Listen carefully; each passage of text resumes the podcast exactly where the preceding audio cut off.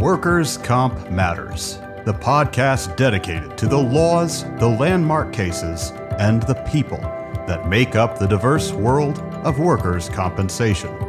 Here are your hosts, Judd and Alan Pierce.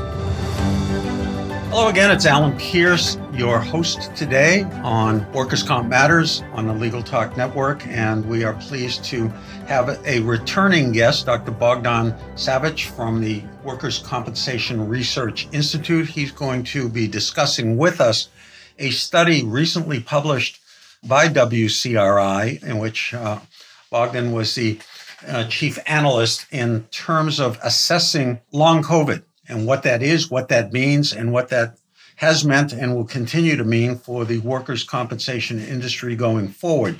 Dr. Savych is a public policy analyst for WCRI. He analyzes issues related to labor and health economics. He conducts research that examines outcomes of injured workers and the adequacy and efficacy of workers' compensation benefits. He explores the role of provider choice in policies in workers' comp outcomes and compares payments for ambulatory surgery and other medical uh, benefits. He examines the performance of workers' comp system in Virginia, and uh, he received his PhD from the Pardee Rand Graduate School. A word about WCRI. Those of you who are familiar with our podcast, or even if you're not, you may be familiar with the Workers' Compensation Research Institute. It is an organization that is based in Cambridge, Massachusetts. It is one of the leading, if not the leading, research organizations that provides data to policymakers and regulators and industrial accident boards and commissions. This year, WCRI will be celebrating its 40th anniversary, and their annual Issues and Research Conference will once again take place in March of 2024, specifically March 5 and March 6th of 2024 in Boston where experts and policymakers will discuss latest research and findings with respect to all areas of workers' compensation. The keynote speaker will be David Cutler, a very noted economist. So, if any of you want more information about WCRI or to participate or attend, you can register and learn more at WCRInet.org. So, having said that, Dr. Savych, I'd like to welcome you once again uh, to Workers' Comp Matters. Hello, everybody. I'm really glad to be here. And and we were chatting before we went live on uh, the podcast that the last time I think I saw you or saw anybody from WCRI in person was at your annual Issues and Research Conference, which was in March of 2020. And I believe it was probably the last public gathering I went to, or in fact, any of us went to, because I think it was within a, a day or two, the world as we knew it shut down we didn't know then that what we thought would be a small, minor upset in our daily life, uh, lives and work lives would uh, continue through pretty much the rest of 2020. And we are still, I guess, in the process of emerging. But one of the issues that certainly became a subject of discussion is how is COVID going to impact the workers' comp system in terms of costs, in terms of whether the system could even handle it, I think we can all say, in a brief retrospective look now, three and a half years later, that the pandemic certainly showed some shortcomings in the workers' comp system and also gave us some ideas on how to prepare or uh, deal with something similar that uh, may, in fact, happen again. So, Bogdan, tell us about your latest article and area of interest as it relates to uh, COVID. What did you study? Thanks. So, we sort of reflected on what happened right after COVID 19 started. And at that time, there were quite a few reports that you know, many workers who were injured, many patients who were injured, their symptoms uh, did not go away after the acute stage of the infection. From what we knew at that time er, in early waves of COVID-19 is that majority of patients recover really fast. But there were reports that some patients continued having symptoms months later, two months later, even three months after the initial acute stage of the infection. And these reports of continuing symptoms became known as long COVID. So at WCRI, we decided to sort of look at how big is this? uh, long COVID phenomenon. How what what are the cost implications? What does it mean for workers' recoveries, and how long does it last? So we've done analysis looking at sort of prevalence of disease, cost, and duration of disability for workers who had potentially long COVID conditions. In fact, I'm looking, I should have actually given you credit for the title of your article. It is actually entitled Long COVID in the Workers' Compensation System in 2020 and 2021. First of all, I don't think there ever was a, we ever heard a diagnosis of long COVID. I'm not even sure there is an official medical diagnosis, but we've been using for, I guess, shorthand purposes, long COVID. I think you've identified some other terms like post COVID conditions, post acute COVID, long term COVID, chronic COVID, long haul COVID.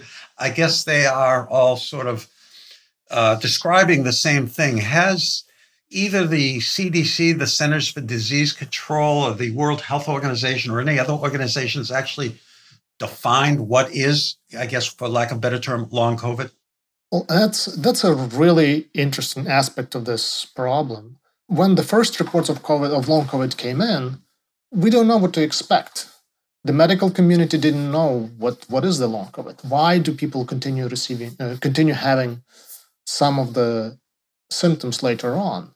So CDC and World Health Organization decided to sort of take a scientific look at the problem and decided to sort of collect all of the information that they can trying to see well, are there any common conditions that workers that patients are experiencing months, to three months later. The idea was to collect information and maybe come up with the definition of long COVID while looking at the data or being informed by their the actual experiences that uh, many of the patients have. And it turns out that there are some commonalities. You know, many workers had reported uh, conditions that relate to their lungs, to their heart, but there are also many things that were not very common. And that's what makes a diagnosis of long COVID very difficult. For the first few years, CDC was primarily you know, changing the definition to include conditions that were more and more common among workers or among patients that they see. And that was just driven by studies uh, that were done across across the globe. What are some of the symptoms or conditions that have sort of been brought into or under the umbrella of the term long COVID? When the first reports of long COVID conditions came out, the medical community didn't know what should be included. So CDC and the World Health Organization approached it from the perspective of, well, let's collect information about patients' experiences. Let's see what these experiences are and see if they are connected to initial COVID 19. The main condition was that patients did have to have COVID 19. They had to have go through the acute stage of that disease. And in a post acute stage, like months later or three months later, they'll have some experiences that are not connected to anything else, but likely are connected to the COVID 19 infection that they have. So those examples are chronic cough, ongoing shortness of breath on exertion, meaning like if difficulty breathing when you exercise, extreme fatigue, chest tightness, uh, chest pain, muscle pains, heart problems, problems sleeping. Some of those conditions that were more common, some of those conditions were less common. I've had some clients that have, as a result of the physical conditions, they've been complaining of what they've termed uh, cognitive issues, brain fog, anxiety, memory concentration, and mental health issues. I, I imagine the physical symptoms don't exist in a vacuum. Yeah, and these conditions are also included uh, as part of of broad definitions that CDC puts out, such as you know, problem memory with memory concentration, as you said, brain fog, anxiety. These are part of the conditions that we see in our data also. They are not as common as we see for, say, heart problems or lung problems, but they're still part of the experiences that many workers have. And it's, it's actually important to highlight is that some workers don't have just one type of condition. Sometimes, sometimes they have multiple conditions. And those type of experiences are sort of more lead to longer duration of disability or higher, um, longer recovery after COVID 19. And of course, the problem for those of us who represent these people in workers' compensation claims is being able to make the connection uh, between symptoms and exposure and diagnosis. And as I think we all know as laymen, that the people who are most adversely affected by COVID are people who had what's known as pre-morbidity, morbidity, pre-existing conditions, whether it's age, overweight, lung impairment, cardiac diabetes, and these are all people that seem to have had whatever conditions they've had just sort of magnified or worsened. Before we take a break, I just want to ask you this question. As a research analyst, where do you get your data? Because uh, workers' comp spreads across all 50 states, various other jurisdictions. What type of data did you need to do this analysis, and where are you able to get it? In our analysis, we examine long COVID conditions by looking at billing data after work related injuries.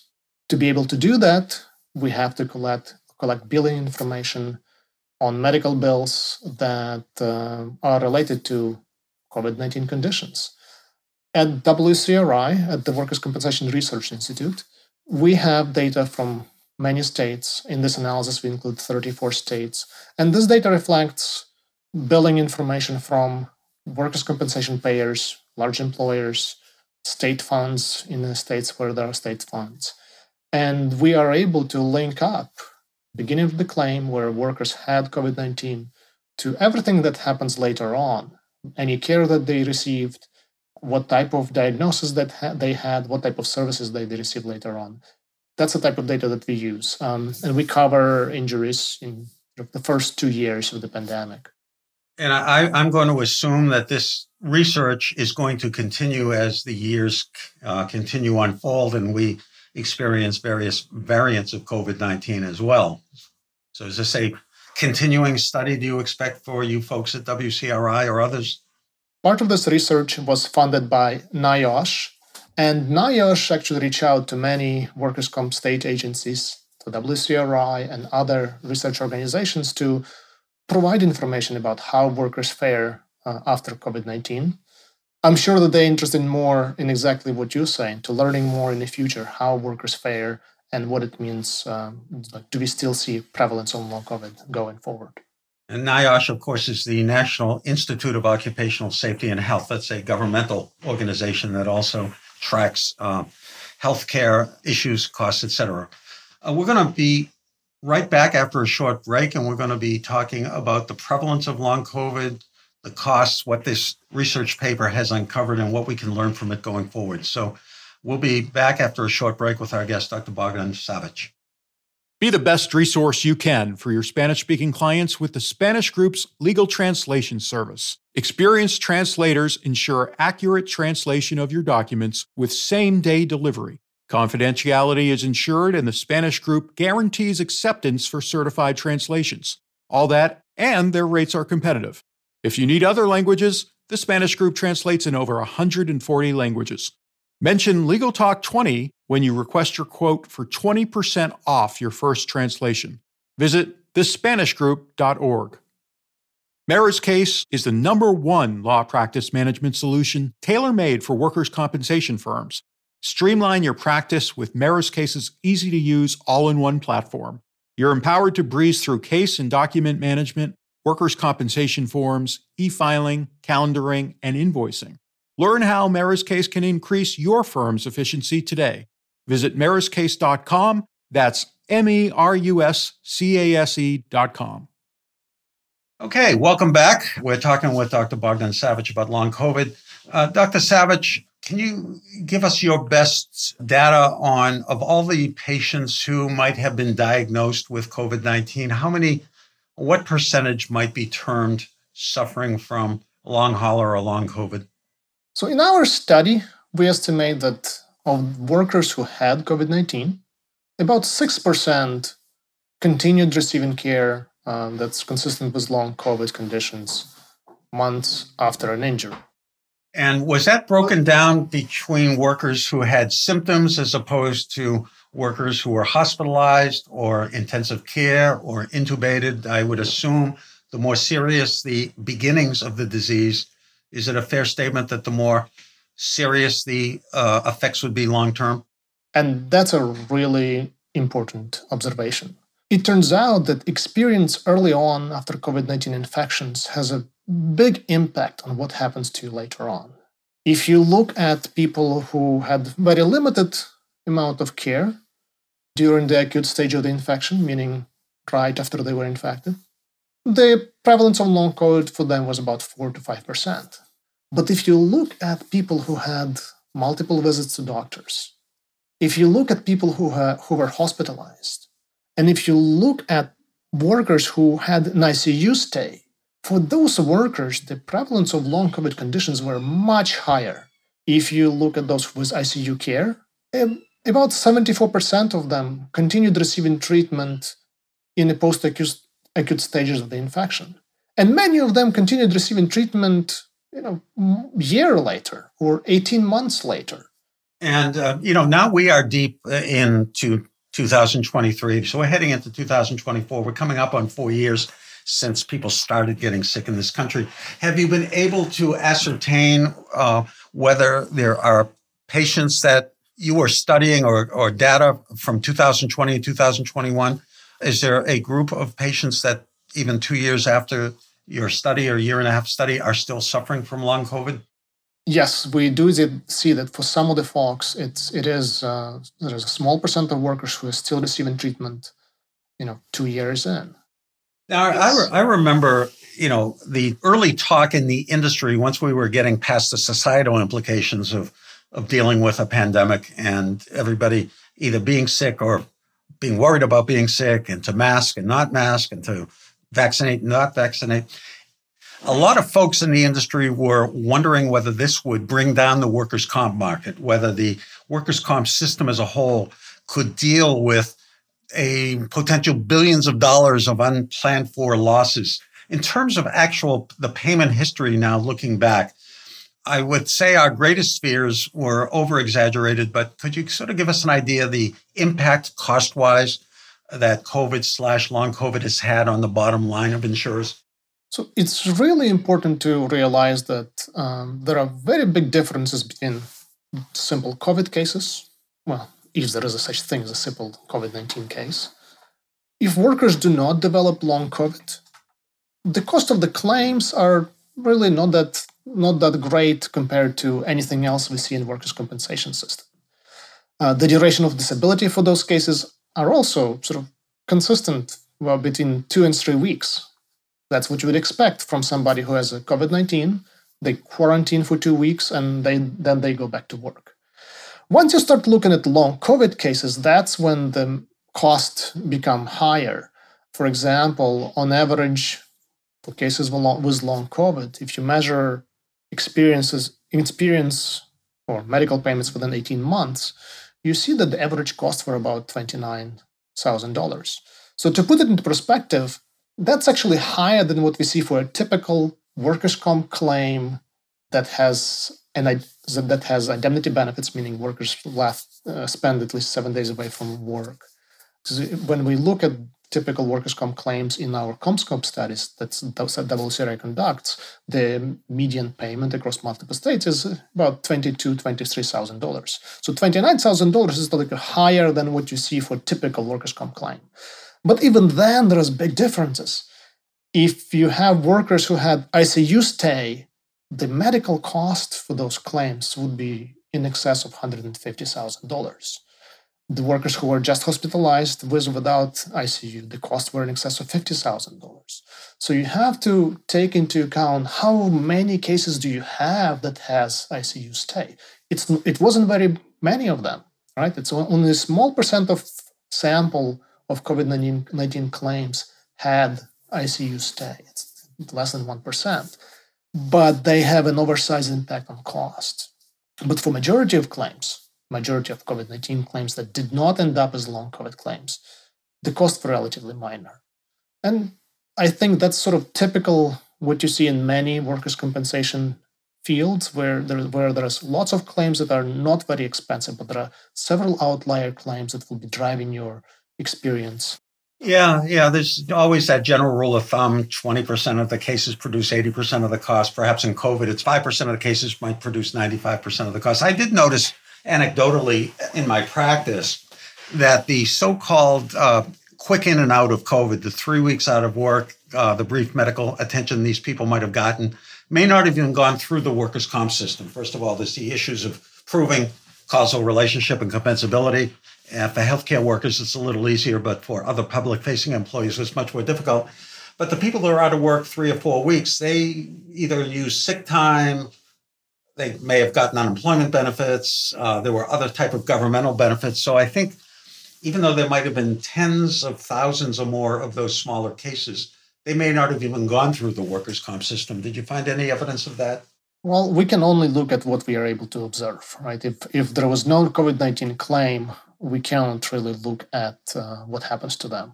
But we do have a quite a bit of quite a large share of COVID nineteen claims where workers only received indemnity benefits, meaning that they were away from work for two uh, for two weeks, and that was it. That was the end of the claim. Uh, we also see quite a few claims where all that happened was maybe you know two weeks of the indemnity benefits, maybe one or two visits to doctors, and that's it. And it's only a small share of workers, um, less than uh, I think it's less than three percent that had hospitalizations. That's a you know that's that's in terms of the market that we see. Okay, we're going to take another quick break and then we'll come back and have some concluding uh, questions and remarks from Dr. Bogdan Savych. We will be right back. Hey, Gee, what's up? Just having some lunch, Conrad. Hey, Gee, do you see that billboard out there? Oh, you mean that guy out there in the gray suit? Yeah, the gray suit guy. There's uh, all those beautiful, rich, leather bound books in the background. That is exactly the one. That's JD McGuffin at Law. He'll fight for you! I bet you he has got so many years of experience. Like decades and decades. And I bet, Gee, I bet he even went to a law school. Are you a lawyer? Do you suffer from dull marketing and a lack of positioning in a crowded legal marketplace? Sit down with Guy and Conrad for Lunch Hour Legal Marketing on the Legal Talk Network, available wherever podcasts are found. Welcome back. Dr. Savych. what would you say is the biggest takeaway from, from this look back of 2020 and 2021 in terms of how the workers' comp system dealt with the problem it was suddenly faced with dealing with COVID? What can you take away from your research? Thinking back three and a half years ago, we were facing new world. The workers' compensation system did respond. Many of the in- infections were covered. Uh, the policymakers intervened, saying that, well, maybe we don't have presumptions for coverage for this specific infection, but maybe we should have. They introduced COVID 19 coverage for many types of workers in their states, and the workers' compensation system sort of geared up to be to be part of the response. Workers were covered but for COVID 19 and remain covered for long COVID conditions. And that's sort of that was a really quick response ac- across many stakeholders, insurers, policymakers, and employers. Would you say that the experience of two years, 2020 and 2021, was a major cost driver in the workers' comp insurance market, or was it just a less than feared, maybe greater than normal, but certainly not of a catastrophic nature in terms of uh, costs in the bottom line to the carriers or these large employers or self insurers? It's a, it's a good question. So I didn't study the impact on, on bottom line, but clearly that the catastrophic fears that some of the people had did not materialize. But COVID 19 did have a big impact on how the medical care is provided, even beyond COVID 19 claims, right? So if you think back, many workers were, injured workers were told not to go back to the hospital because the hospitals are swamped. So the question becomes what happens to their recoveries after, after, afterwards? The medical doctors are busy, or medical doctors cannot open their offices because they're, uh, you know, because they are closed by you know, state mandates what happens to the recovery of those injured workers? And i think some of those questions we still don't have a good understanding to like what what actually happens and what was the impact. So it's still important to do more analysis to figure out what was the impact on actual recovery of injured workers beyond and like even outside of the cost to the system yeah i agree i uh, you know again from my perspective representing these folks of course, we had the usual issues of proving the nexus of the connection between workplace exposure and uh, development of the symptoms, but we also had many jurisdictions don't recognize or their definitions of occupational disease vary. The coverage for occupational disease varies. There's a question of whether a pandemic is an occupational disease because it's not a condition that is endemic to the employment, but it's endemic outside of the employment. And we also now have the onset of telemedicine and how the disease has impacted delivery of healthcare, all of which I think are being studied by a variety of folks. So I'm, and I think those of us involved in the workers' comp field are grateful that folks like WCRI are able to get the data in terms of costs, in terms of how these costs are allocated around the uh, the community of workers' comp, and taking a look at where the next time around, God forbid, if there is a next time, we can be better prepared and anticipate uh, the costs and anticipate the effects of those costs. So, any closing words you'd like to share with our audience before we conclude, other than my thanking you and WCRI for your important contributions to the always ongoing dialogue? Thanks for highlighting our our work. We at WCRI are tasked with informing the public, informing the policymakers, and we are always glad glad to do that. And if anybody's interested to seeing our research in person, please, you know, come to our Issues in Research conference in March and 5 and 6 in Boston. And I assume on your website there are links to other uh, materials that might be helpful that could lead to other areas of interest. And our website is wcrinet.org. Okay, well, once again, on behalf of uh, Legal Talk Network, I want to thank uh, you, Dr. Bogdan Savych, and for those of you who are listeners to Workers' Comp Matters, please tune in again and go out and make it a day that matters.